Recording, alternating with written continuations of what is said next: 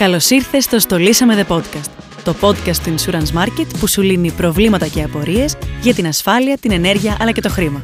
Καλή ακρόαση!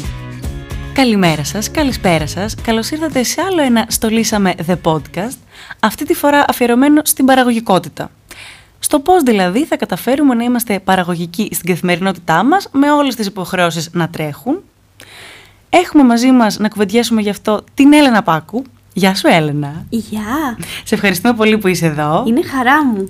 Η Έλενα είναι content creator, επιχειρηματίας, influencer, μαμά και είναι εδώ για να μας δώσει τις δικές της συμβουλές για το πώς να μοιράζουμε το χρόνο μας έτσι ώστε να καταφέρνουμε αυτά που θέλουμε να κάνουμε μέσα στη μέρα μας. Ξεκινάμε λοιπόν από τα βασικά. Ήρθαμε να μιλήσουμε για παραγωγικότητα. Έλενα, τι σημαίνει για σένα παραγωγικότητα? Ποια είναι τα πράγματα που θέλεις σίγουρα να καταφέρεις μες στη μέρα? Η παραγωγικότητα είναι η αλήθεια ένας από αυτούς τους όρους που από τη μία θεοποιούμε και από την άλλη δαιμονοποιούμε. Και έχει πολύ ενδιαφέρον γιατί όπως όλοι αυτοί οι όροι που είναι της μόδας δημιουργούν και μια τεράστια πόλωση η οποία και μας μπερδεύει. Από τη μία έχεις αυτούς που λένε you snooze you lose, από την άλλη είναι 8 ώρες ύπνου, πρέπει να προσέχεις τη διατροφή σου, να γυμνάζεσαι κάθε μέρα, να κάνεις τα πάντα και ταυτόχρονα όλα τα υπόλοιπα που είναι πρακτικά. Οπότε βρισκόμαστε κι εμείς κάπου στη μέση και ψαχνόμαστε. Για μένα παραγωγικότητα σημαίνει διαφορετικά πράγματα ανάλογα με τη φάση της ζωής στην οποία είμαι. Κάνω ένα ελεύθερο επάγγελμα, έχω παιδιά σε δύο διαφορετικές ηλικίες, οπότε με διαφορετικές ανάγκες το καθένα, οπότε η αλήθεια είναι ότι σε πολύ μεγάλο βαθμό το πρόγραμμά μου είναι εκτός του δικού μου ελέγχου. Οπότε παίζει και πολύ σε αυτοσχεδιασμός, θα είμαι ειλικρινής. Τώρα, σε γενικές γραμμές προσπαθώ να ξεχωρίζω την παραγωγικότητα από την αποτελεσματικότητα.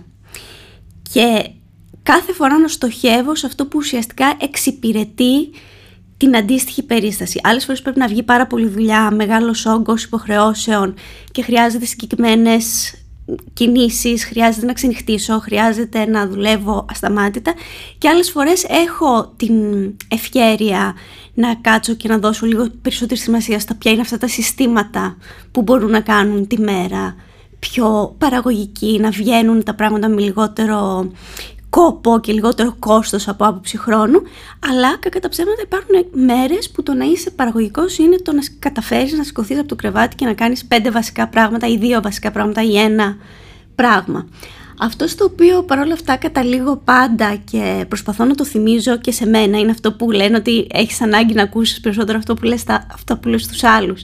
Είναι ότι δεν υπάρχει παραγωγικότητα χωρίς αναστοχασμό. Πρέπει στο τέλος της μέρας να έχουμε αυτά τα 2-3 λεπτά έστω να ασχοληθούμε με το τι κάναμε και να πούμε ένα μπράβο για τον κόπο μας. Όχι γιατί καταφέραμε να βάλουμε τσέκ σε όλη τη λίστα μας, αλλά γιατί καταφέραμε να ανταπεξέλθουμε, καταφέραμε να βρούμε λύσεις σε προβλήματα, κάτι πήγε στραβά, αλλά οκ, το βολέψαμε.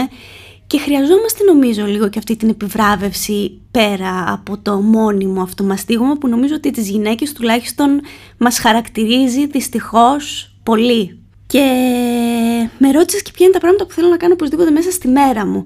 Νομίζω ότι το μοναδικό πράγμα το οποίο δεν διαπραγματεύομαι είναι το να περνάω ποιοτικό χρόνο με τα παιδιά ως μητέρα και να είναι πραγματικά ποιοτικός χρόνος. Αυτό το οποίο με στεναχωρεί είναι ότι πολλές φορές βλέπω ότι ακόμη και τις λίγες ώρες που είμαι και τώρα που είναι στο σχολείο και γυρνάνε αργά, μπορεί ταυτόχρονα να πέσω στην παγίδα του multitasking και τελικά βλέπω ότι δεν ανταποκρίνομαι όπως θα ήθελα σε αυτό. Μπορεί να μου πούνε κάτι, να χτυπήσει το κινητό μου. Προσπαθώ να το ελέγξω. Δεν το κάνω πάντα, δεν το καταφέρνω πάντα και ούτε θα πω ποτέ σε μια άλλη μαμά ότι θα την παρεξηγούσα αν το κάνει αυτό, γιατί η πραγματικότητα πολλές φορές είναι πολύ μακριά από αυτό που θεωρούμε ιδανικό.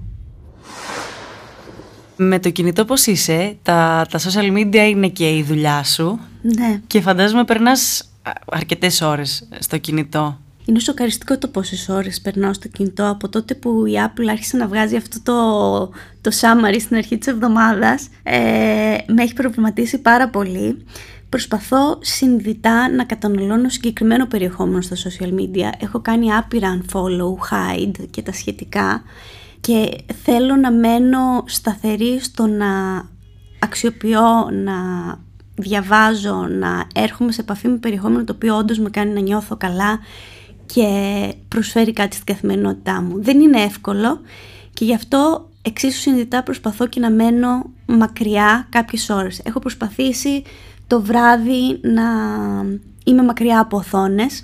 Ξανά, δεν το καταφέρνω πάντα, αλλά είναι κάτι που έχω στο μυαλό μου και θέλω να είναι και κάτι που να έχουν και τα παιδιά σαν παράδειγμα. Γιατί μεγαλώνοντας αρχίζεις να έχεις και τον αντίλογο και θα τους πεις ότι ξέρεις, δεν γίνεται να κοιμηθείς και να έχεις το κινητό στο χέρι, και θα γυρίσεις και θα σου πει και πολύ σωστά εσύ γιατί έχεις το κινητό στο χέρι. Αντίστοιχα το πρωί προσπαθώ με το που ξυπνάω να μην πιάνω το κινητό. Και όντως όσες φορές το καταφέρνω βλέπω ότι έχει τεράστια διαφορά σε όλη την υπόλοιπη μέρα. Οπότε είναι και αυτό ένας αγώνας ανάμεσα στους άλλους αγώνες. Προσπαθώ να διαβάζω συνειδητά ακριβώς για να μένω μακριά από οθόνες. Βέβαια διαβάζω σε οθόνη γιατί διαβάζω στο Kindle, αλλά τέλος πάντων, είναι διαφορετικό. Το παράδοξο είναι ότι πολλές φορές διαβάζω για social media που είναι η δουλειά μου και για marketing, οπότε δεν είναι ότι ξεφεύγω και πολύ, αλλά...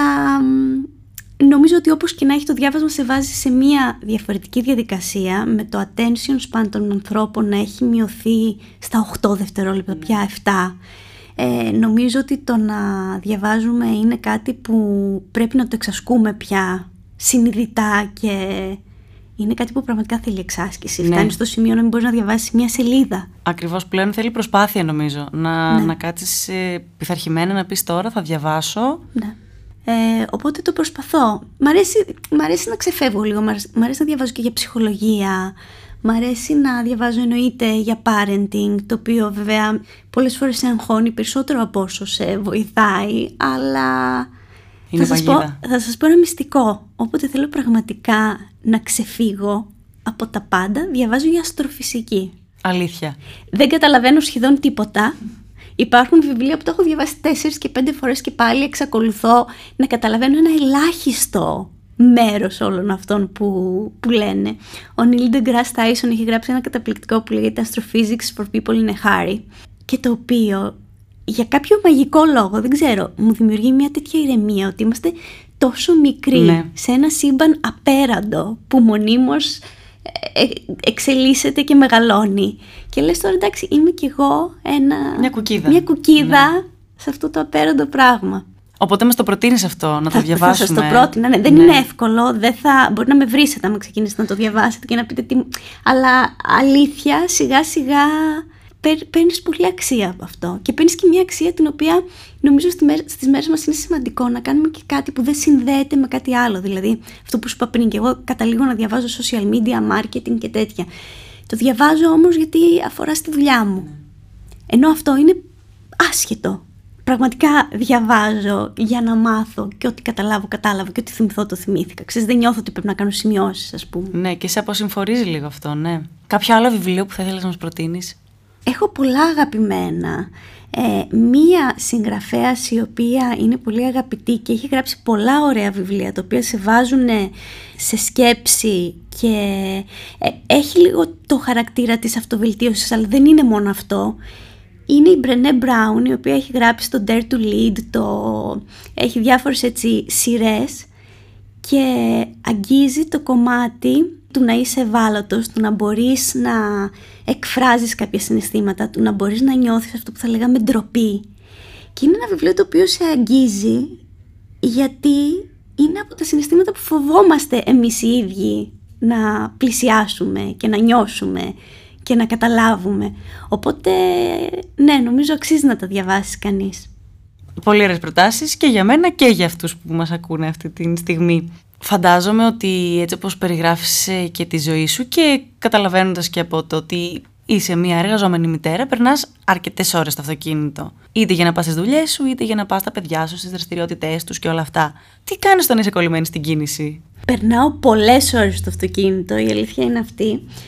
Πλέον το έχω δει λίγο σαν το προσωπικό μου χρόνο όταν είμαι μόνη μου. Ακούω podcasts, ακούω YouTube βίντεο που δεν χρειάζεται να τα δεις ουσιαστικά. Και υπάρχουν και φορές που ακόμη θέλω να μην ακούω τίποτα, να μην κάνω τίποτα, να έχω την απόλυτη ησυχία και να ξέρω ότι είμαι μόνη μου και το απολαμβάνω αυτό, το προσπαθώ να καλύπτω αυτό το χρόνο με πράγματα τα οποία με γεμίζουν, μου δίνουν ενέργεια, γιατί μου δίνει ενέργεια το να μαθαίνω πράγματα, το να ακούω, το να μπαίνω σε σκέψεις, το να ακούω έτσι διαφορετικές απόψεις. Οπότε, παρόλο που η οδήγηση, η αλήθεια είναι, δεν είναι και το αγαπημένο μου, το έχω βρει και το απολαμβάνω πια. Και όταν είσαι σταματημένη, ας πούμε, και περιμένεις τα παιδιά σου να τελειώσουν, τα φροντιστήρια, αθλήματα και όλα αυτά, που μπορείς, θέλω να πω, να δεις κιόλας, να χρησιμοποιήσεις είτε το κινητό είτε κάποιο βιβλίο, τι κάνεις? Λοιπόν, θα με καταλάβει όποια μαμά έχει παιδιά που ασχολούνται με τον αθλητισμό. Ο γιος μου για τις προπονήσεις του χρειάζεται πάνω από μια εργάσιμη μέρα την εβδομάδα. Που σημαίνει ότι αυτές τις ώρες πρέπει κάπως να τις εκμεταλλευτείς. Εννοείται πρέπει να είσαι και εκεί και να βλέπεις τι γίνεται και να έχεις μια εικόνα, αλλά δεν είναι ώρες που μπορείς να τις αφήσεις. Οπότε ουσιαστικά το αυτοκίνητο γίνεται ένα δεύτερο γραφείο. Έχω κάνει τα πάντα στο αυτοκίνητο. Έχω γυρίσει βίντεο πάρα πολλές φορές. Έχω φάει, εννοείται, κλασικά εικονογραφημένα. Έχω κλάψει, TMI, αλλά είναι αλήθεια. Έχω απαντήσει emails, έχω οργανώσει πρόγραμμα εβδομάδας και μήνα. Γενικότερα κάνω από ένα σημείο και μετά ό,τι θα έκανα στην κυριολεξία στο γραφείο. Ναι. Και έχεις και ησυχία και δεν σε ενοχλεί ναι. κανείς. Κλείνεις τα παράθυρα να μην ακούγονται οι κόρνες και όλα αυτά. Ακριβώς. Και μια χαρά. Είπες λοιπόν ότι ακούς podcast. Αρχικά θέλω να σε ρωτήσω, προτιμάς podcast ή ραδιόφωνο? Έχω χρόνια να ακούσω ραδιόφωνο και καμιά φορά το σκέφτομαι. Αν με ρωτήσεις πώς μπαίνει το ραδιόφωνο στο αυτοκίνητό μου, νομίζω δεν ξέρω να σου πω. Το σκέφτομαι και μου φαίνεται πολύ μακρινή η ανάμνηση. Αλλά τα podcasts έχουν σου δίνουν την επιλογή του τι θα ακούσεις και το πας λίγο και ανάλογα με το τι έχεις ανάγκη να ακούσεις και τι θες να ακούσεις τη συγκεκριμένη περίοδο.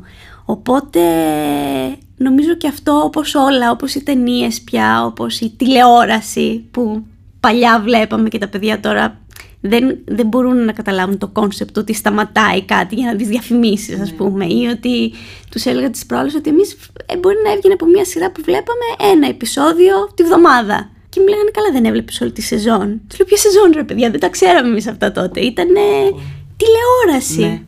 Ναι, είναι εντυπωσιακό. Οπότε, ναι, podcast. Και ακούς τίποτα τώρα αυτή την περίοδο που είτε το ακούς για να ξεχαστείς από οτιδήποτε, είτε για να πάρεις έμπνευση, πληροφορίες, οτιδήποτε?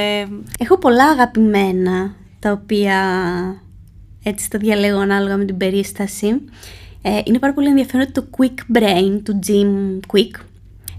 Ακούω το Daily Motivation και το School of Greatness του Lewis Howes, που νιώθω ότι μπορείς να πάρεις αξία. Εντάξει, είναι λίγο πιο πολύ στο κομμάτι της έμπνευσης, αυτοβελτίωσης κλπ, αλλά έχει πολύ ενδιαφέρον. Η Oprah έχει ένα podcast που λέγεται Super Soul και στο οποίο πέφτω πολύ συχνά πάνω, γιατί έχει ωραίους καλεσμένους. Και εντάξει, η Oprah έχει τον τρόπο της πραγματικά να βγάζει αξία από αυτά. Και φυσικά OG Tim Ferriss, πάντα εκατομμύρια επεισόδια, σίγουρα θα βρεις κάτι που να ταιριάζει στη φάση που βρίσκεσαι. Ναι. Μουσική? Μουσική ακούω, την κρατάω βέβαια συνήθως για όταν πάω για τρέξιμο, γιατί είναι για μένα κινητήριος δύναμη. Αλλά ναι, ακούω και μουσική, θα έλεγα, στο αυτοκίνητο. Τι στυλ? Τώρα κοίτα, με τα παιδιά στο αυτοκίνητο η αλήθεια είναι ότι ή θα ακούμε τα χιτάκια του TikTok ή θα ακούμε Disney τραγούδια. Έχουμε ένα παιχνίδι που κάνουμε που βάζουμε playlist στο Spotify με τραγούδια της Disney και όποιος μαντέψει μάλλον πρώτος την ταινία κερδίζει, ανάλογα με το τραγούδι. Ακούς το τραγούδι και διαλέγεις την ταινία. Οπότε κάπως έτσι πάει συνήθως. Αλλά κατά τα άλλα είμαι ανοιχτή στα πάντα. Υπάρχουν μέρες που θα ακούσω κλασική μουσική και μέρες που θα ακούσω, δεν ξέρω, τελείως pop επίπεδου, Backstreet Boys, Britney Spears της εποχής μου. Μου έδωσες ωραία πάσα τώρα για τα παιχνίδια που παίζετε με τα παιδιά στο αυτοκίνητο. Θέλω να μου πεις πώς απασχολείς τα παιδιά στο αυτοκίνητο? Πονεμένη ιστορία, γιατί πάντα έχω την ελπίδα ότι θα μπουν στο αυτοκίνητο και θα θέλουν πάρα πολύ να συζητήσουν μαζί μου. Και κάθε φορά μπαίνουν στο αυτοκίνητο και δεν έχουν καμία διάθεση να συζητήσουν μαζί μου. Οπότε ή καταλήγουμε στα χιτάκια του TikTok ή καταλήγουμε σε αυτό το παιχνίδι, το οποίο όμως τελικά βέβαια βλέπω ότι πολλές φορές τους ξεκλειδώνει και τους έρχεται έτσι η διάθεση να μου πούνε κάτι που έγινε στο σχολείο ή οτιδήποτε. Και το μεγάλο στοίχημα, για να είμαι απόλυτα ειλικρινής, είναι το να μην έχουν οθόνες στο αυτοκίνητο. Και δεν μπορώ να πω ότι το καταφέρνω πάντα και είναι μια λύση για τις στιγμές που είναι κουρασμένοι ή καταλαβαίνω ότι θέλουν να αποφορτιστούν ή τέλος πάντων είναι μεγάλες διαδρομές. Αλλά βλέπω ότι γίνεται συνήθεια και προσπαθώ έτσι λίγο πιο ενεργά, αλλά χωρίς πίεση, να το αλλάξω και αυτό, γιατί και η πίεση, η αλήθεια είναι, δεν βοηθάει κάπου. Δηλαδή το να πω κλείσω το τάμπλετ, κλείσω το κινητό, δεν βγάζει κάπου. Οπότε έτσι προσπαθώ και ελπίζω να αλλάξει. Ναι, πάνε οι ωραίες εποχές που παίζαμε ονομαζό πράγμα στο αυτοκίνητο όταν ήμασταν παιδιά. Τι είναι αυτό που έχεις, αυτό ή αυτά που έχεις πάντα μέσα στο αυτοκίνητό σου? Για να είμαι απόλυτα ειλικρινής, τα πάντα, γιατί τα χαριτωμένα μου παιδάκια δεν μαζεύουν τίποτα και για κανένα λόγο, οπότε τα πάντα. Αλλά συνειδητά αυτά που έχω είναι αδιάβροχο μιας χρήσης, ομπρέλα, τσίχλες, αποσμητικό, άρωμα. Καλά, το χειμώνα έχω οπωσδήποτε σοκολάτα εκτάκτου ανάγκης, πολύ σημαντικό αυτό. Και έχω και μπάρες για τα πέρα δόθε με τις προπονήσεις που πρέπει πάντα να υπάρχει κάτι σε φαΐ και ψηλά. Μια χαρά. Μου ακούγεται survival kit. Μιας που έχουμε φέρει έτσι τα παιδιά στο αυτοκίνητο στη συζήτηση, να πούμε και κάποιους βασικούς κανόνες ασφαλείας για τα παιδιά στο αυτοκίνητο. Θέλω να μας πεις εσύ τι κάνεις ως προς αυτό. Για μένα ζώνη παιδικό κάθισμα είναι αδιαπραγμάτευτα και πραγματικά καμιά φορά σκέφτομαι πώς ήτανε τα 90s. Που ήμουν εγώ μικρή, που εντάξει ανέβαζε ζώνη, ήσουν ένας σούπερ αυστηρός γονιός και κοιμόντουσαν τα παιδιά σε ταξίδια χωρίς ζώνες και τέτοια, καμία σχέση με τώρα. Βλέπω ότι τα παιδιά πια αυτό το έχουν στο DNA τους, δηλαδή δεν θα μπουν στο αυτοκίνητο και δεν θα βάλουν τη ζώνη τους, θα παραπονεθούν. Και επίσης όταν ήταν μικρότερα είχα φοβερό φόβο μην ανοίξουν την πόρτα μόνα τους και πάντα τις είχα κλειδωμένες από μέσα. Όπως επίσης και τώρα έχω κλειδωμένα τα παράθυρα γιατί τα ανοιγοκλείνουνε και δεν νιώθω πολύ ασφαλής. Αλλά αυτά είναι νομίζω τα βασικότερα. Χρησιμοποιείς κάμια εφαρμογή που σε βοηθάει να γλιτώσεις λίγο χρόνο, ας πούμε, από την καθημερινότητά σου, που σε βοηθάει να είσαι ένα τσικ πιο παραγωγική? Λοιπόν, δεν θυμάμαι ποιος το είχε πει, αλλά το μυαλό μας δεν είναι για να θυμόμαστε, είναι για να σκεφτόμαστε. Και δεν ξέρω αν αυτό μου έμεινε τόσο, γιατί πάντα είμαι από αυτούς που θέλω ότι σκέφτομαι να το γράφω και άμα δεν το γράψω νιώθω ότι θα το ξεχάσω και με πιάνει ένας πανικός, ή γιατί μεγαλώνω και θυμάμαι όλο και λιγότερα πράγματα. Αλλά η αλήθεια είναι ότι οτιδήποτε έχει σχέση με σημειώσεις, notes και τα λοιπά, το χρησιμοποιώ πολύ. Με το που σκέφτομαι κάτι κάνω ένα brain dump, γιατί πολλές φορές κιόλας, επειδή έχω αρκετές δραστηριότητες, μπορεί να κάνω κάτι άλλο και να θυμηθώ και να σκεφτώ κάτι που αφορά σε κάτι άλλο, οπότε το γράφω για να το να νιώθω αυτή τη σιγουριά.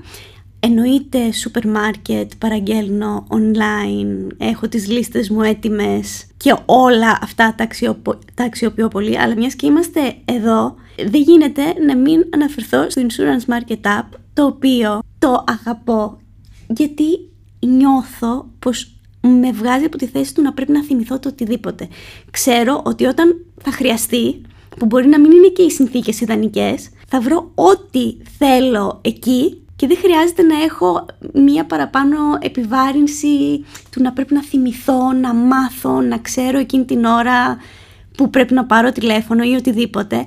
Αυτά είναι εργαλεία που τα χρησιμοποιώ πολύ στην καθημερινότητα και νομίζω ότι όσα εργαλεία σου δίνουν αυτή την αίσθηση της ασφάλειας, ότι όταν το χρειαστώ είναι εκεί, είναι και αυτά τα οποία χρησιμοποιείς με μεγαλύτερη ευχαρίστηση. Υπάρχουν apps τα οποία σου δημιουργούν έννοιες και υπάρχουν apps τα οποία σου τις βγάζουν και προτιμώ τα δεύτερα. Σε ευχαριστούμε για την μπάσα αυτή. Ισχύει και ο σκοπός του Insurance Market App είναι αυτός ακριβώς, δηλαδή να σε γλιτώνει από όλο αυτό το άγχος και το στρες του π.χ. πότε λίγη ασφαλειά μου. Δεν θυμάμαι πότε λίγη ασφαλειά μου, αν είναι αιτήσια ούτε που θυμάμαι. Μπαίνεις στο app, δεν χρειάζεται ούτε να ψάχνεις το email σου, να ανατρέξεις, να δεις πότε ήρθε αυτό το email. Μπαίνεις μέσα στο app, βλέπεις πότε λίγη το συμβόλαιό σου και οποιοδήποτε άλλο συμβόλαιο έχεις. Μπορείς να το εκτυπώσεις, να ζητήσεις κάποια αλλαγή, να το πληρώσεις. Μπορείς πάρα πολλά πράγματα να κάνεις, τέλος πάντων. Μπορείτε να μπείτε και εσείς που μας ακούτε στο www.insurancemarket.gr να μάθετε όλες τις πληροφορίες που χρειάζεστε για το Insurance Market App και να το κατεβάσετε και να μας πείτε και πώς σας φαίνεται. Κάποια άλλη εφαρμογή πέρα από αυτό? Αχ, είναι τόσες πολλές που πραγματικά δεν τις θυμάμαι. Εντάξει, social media full εννοείται, apps, editing και τα λοιπά είναι τα πιο βασικά που χρησιμοποιώ. Απλώς εκεί έρχεται και το άλλο κομμάτι του ότι πολλές φορές νιώθω ότι κάποια πράγματα τα κάνουμε πολύ περίπλοκα χωρίς να είναι. Υπάρχουν πλέον πάρα πολλά apps και παραγωγικότητας και για να σου οργανώνει τη μέρα, που νιώθω ότι αυτό που λέγαμε πριν τελικά σε επιβαρύνουνε αντί να σε διευκολύνουν. Προτιμώ να έχω τα notes και να γράφω εκεί ό,τι είναι και πρέπει να γράφω, το Google Calendar για τις συναντήσεις και τα σχετικά, και μένω στα πολύ βασικά πέρα από οτιδήποτε άλλο χρησιμοποιώ για τη δουλειά, για να μην μπερδεύεται όλο αυτό το πράγμα. Νιώθω ότι υπάρχει πια ένα app για τα πάντα. Και άμα έρχονται και ειδοποιήσεις όλη την ώρα, reminders από εδώ, έχεις ραντεβού εκεί, νομίζω βλέπουμε τα ανάποδα αποτελέσματα. Όχι απλά δεν είμαστε παραγωγικοί, αλλά χαώνεται ο εγκέφαλός μας και το χάνουμε σε κάποια φάση. Και είναι νομίζω και ανάλογα με το τι άνθρωπος είσαι. Υπάρχουν άνθρωποι που λειτουργούν καλύτερα έτσι, υπάρχουν άνθρωποι που λειτουργούν καλύτερα με μια πιο μινιμαλιστική προσέγγιση. Νομίζω ότι εκεί την πατάμε πολλές φορές, ότι ξεκινάμε από λύσεις που μας προσφέρονται, χωρίς όμως ουσιαστικά να ξέρουμε ποια είναι η βασική μας ανάγκη, πώς λειτουργούμε εμείς καλύτερα. Οπότε ναι, θέλει και αυτό το ψάξιμό του. Ακριβώς, πολύ σωστά. Κλείνοντας, θα ήθελα να μου πεις 3 πράγματα που κάνεις για να ενισχύσεις όσο γίνεται την παραγωγικότητά σου. Το πρώτο, νομίζω το ανέφερα κάποια στιγμή, προσπαθώ να δημιουργώ συστήματα που με κάνουν πιο αποτελεσματική και δημιουργούν ρουτίνες και συνήθειες οι οποίες από ένα σημείο και μετά βγαίνουν λίγο πιο αυτόματα. Και επίσης, μιας και μιλήσαμε και για βιβλία πριν, πάρα πολύ ωραίο είναι και το Atomic Habits του James Clear, το οποίο έτσι είναι μια πιο κοντινή ματιά στο πώς δημιουργούμε ή σπάμε κακές συνήθειες. Το δεύτερο είναι ότι προσπαθώ να μην χάνω τη γη κάτω από τα πόδια μου κάθε φορά που ξεφεύγω από τις ρουτίνες και τις ιεροτελεστίες μου και το πρόγραμμα, το οποίο συμβαίνει πάρα πολύ συχνά όταν έχεις παιδιά, γιατί θα αρρωστήσουν, θα συμβεί κάτι, θα κλείσει το σχολείο, θα έχεις μια συνάντηση ξαφνική, θα πρέπει να πας να τα πάρεις και όλο αυτό, το οποίο ομολογώ πως με αποσυντονίζει πάρα πολύ και μπορεί τελικά να χάσω περισσότερο χρόνο σκεπτόμενοι το τι μας βρήκε που χάλασε το πρόγραμμα παρά θα έχανα αν προχωρούσα ακάθεκτη. Και προσπαθώ να κάνω πράγματα τα οποία ξέρω ότι θα μου δώσουν ενέργεια, όπως το τρέξιμο. Μπορεί να είναι το τελευταίο πράγμα που εκείνη τη στιγμή θέλω να κάνω ή που νιώθω ότι αντέχω να κάνω, αλλά ξέρω και εμπιστεύομαι ότι όταν θα τελειώσει το μισάωρο, το 20 λεπτό, το τέταρτο, ή μια μισή ώρα, όσο χρόνο έχω και μπορώ να διαθέσω, θα νιώσω καλύτερα. Οπότε αυτά θα έλεγα ότι είναι τα βασικά. Μου αρέσει πάρα πολύ να μαθαίνω, γιατί μου δίνει κίνητρο, και το κίνητρο πολλές φορές, ενώ νομίζουμε ότι είναι κάτι που θα έπρεπε να έχουμε και μας κατηγορούμε που δεν το έχουμε, στην ουσία είναι κάτι που πρέπει να το καλλιεργήσουμε. Και πρέπει κάθε πρωί να ξυπνάς και να ξέρεις τι είναι αυτό που θα σου δώσει κίνητρο, γιατί κανένας δεν ξυπνάει κάθε μέρα σε όλη του τη ζωή με ενέργεια, διάθεση, όλες τις ιδανικές συνθήκες. Οπότε κάπως πρέπει και όλο αυτό να το δουλεύεις μέσα σου. Και επίσης νιώθω ότι πρέπει να μάθουμε να είμαστε δεκτικοί με το αποτέλεσμα των όσων κάνουμε. Δεν είναι κάθε μέρα ίδια, δεν έχουμε κάθε μέρα την ίδια αντοχή, δεν έχουμε κάθε μέρα την ίδια διάθεση. Οπότε ερχόμαστε πάλι σε αυτό που λέγαμε στην αρχή, ότι είτε καταφέρεις να επιβιώσεις και να κάνεις τα βασικά, είτε καταφέρεις να είσαι η τέλεια μαμά, η τέλεια επαγγελματίας, η τέλεια μαγείρισα, το σπίτι στην εντέλεια, να έχεις καθαρίσει τα πάντα, να έχεις βάλει 2 πλυντήρια και να έχεις σιδερώσει, πρέπει και από τις 2 μέρες να μπορείς στο τέλος της μέρας να βγάλεις κάτι θετικό και να πεις ότι έκανα αυτό το οποίο ήταν σημαντικό. Γενικά όμως, μεγαλώνοντας, καταλαβαίνω ότι η παραγωγικότητα δεν είναι άσπρο μαύρο και θα υπάρχουν μέρες που θα καταφέρεις να κάνεις τα απολύτως βασικά με μεγάλη δυσκολία και θα παραγγείλεις σουβλάκια για να φάνε τα παιδιά σου, ας πούμε. Και υπάρχουν μέρες που θα έχεις καταφέρει να είσαι τέλεια επαγγελματίας, τέλεια στο σπίτι, στην εντέλεια, όλα. Θα έχεις βάλει πλυντήρια, θα έχεις μαγειρέψει το τέλειο φαγητό, θα έχεις φτιάξει ένα κέικ και 2 δεν ξέρω και εγώ τι, και θα έχεις έτοιμα τα ταπεράκια των παιδιών για την άλλη μέρα. Αλλά και από αυτές τις 2 μέρες πρέπει να μπορείς να βρεις κάτι που να αποκομίσεις και κάτι που στο τέλος της ημέρας να πεις: έκανα αυτό και είμαι OK με αυτό. ούτε αυτομαστίγωμα, αλλά ούτε και να νιώθεις ότι μπράβο μου, έτσι πρέπει να είναι κάθε μέρα, γιατί δεν πρέπει να είναι κάθε μέρα έτσι. Και αυτό ουσιαστικά σε βάζει σε μια διαδικασία να νιώθεις ότι όποια μέρα δεν είναι τόσο εξωφρενικά καλή, είναι απαραίτητα μια χαμένη μέρα. Και νομίζω ότι αυτό είναι τελικά που μας επηρεάζει πιο πολύ, το ότι προχωράμε πάρα πολύ γρήγορα στην καθημερινότητα και δεν αφιερώνουμε έτσι αυτό το λίγο χρόνο να γιορτάσουμε τους κόπους μας, θα το πω, ούτε καν τις επιτυχίες μας. Το ότι ξέρεις, τα κατάφερα, ή και ψυχολογικά πολλές φορές το να πεις ότι αντέδρασα σε αυτή την κατάσταση πιο σωστά εντός εισαγωγικών από ότι θα αντιδρούσα, ή βλέπω ότι έχω εξελιχθεί, ή βλέπω ότι έχω αλλάξει. Είναι όλα αυτά σημαντικά και νομίζω ότι πρέπει να αρχίσουμε να βλέπουμε την παραγωγικότητα λίγο πιο συνολικά και όχι μόνο όσον αφορά στη δουλειά μας, στο πόσα emails απαντήσαμε, στο πόσα πράγματα καταφέραμε. Είναι σε όλους τους τομείς και καλό είναι να εξελισσόμαστε ο καθένας με το ρυθμό του και να το γιορτάζουμε, να το ευχαριστιόμαστε. Πολύ ωραία, με αυτό θέλω να κλείσουμε. Μ' αρέσει πολύ αυτό που λες. Σε ευχαριστούμε πάρα πολύ που ήσουν μαζί μας. Εγώ πάρα πολύ, ήταν μεγάλη μου χαρά. Και η δική μας. Ευχαριστούμε πολύ και εσάς που μας ακούσατε και τα λέμε σε ένα επόμενο. Γεια σας. Αν σου άρεσε αυτό το podcast, μην ξεχάσεις να μας ακολουθήσεις στο Spotify, στο YouTube ή στα Google ή Apple Podcasts.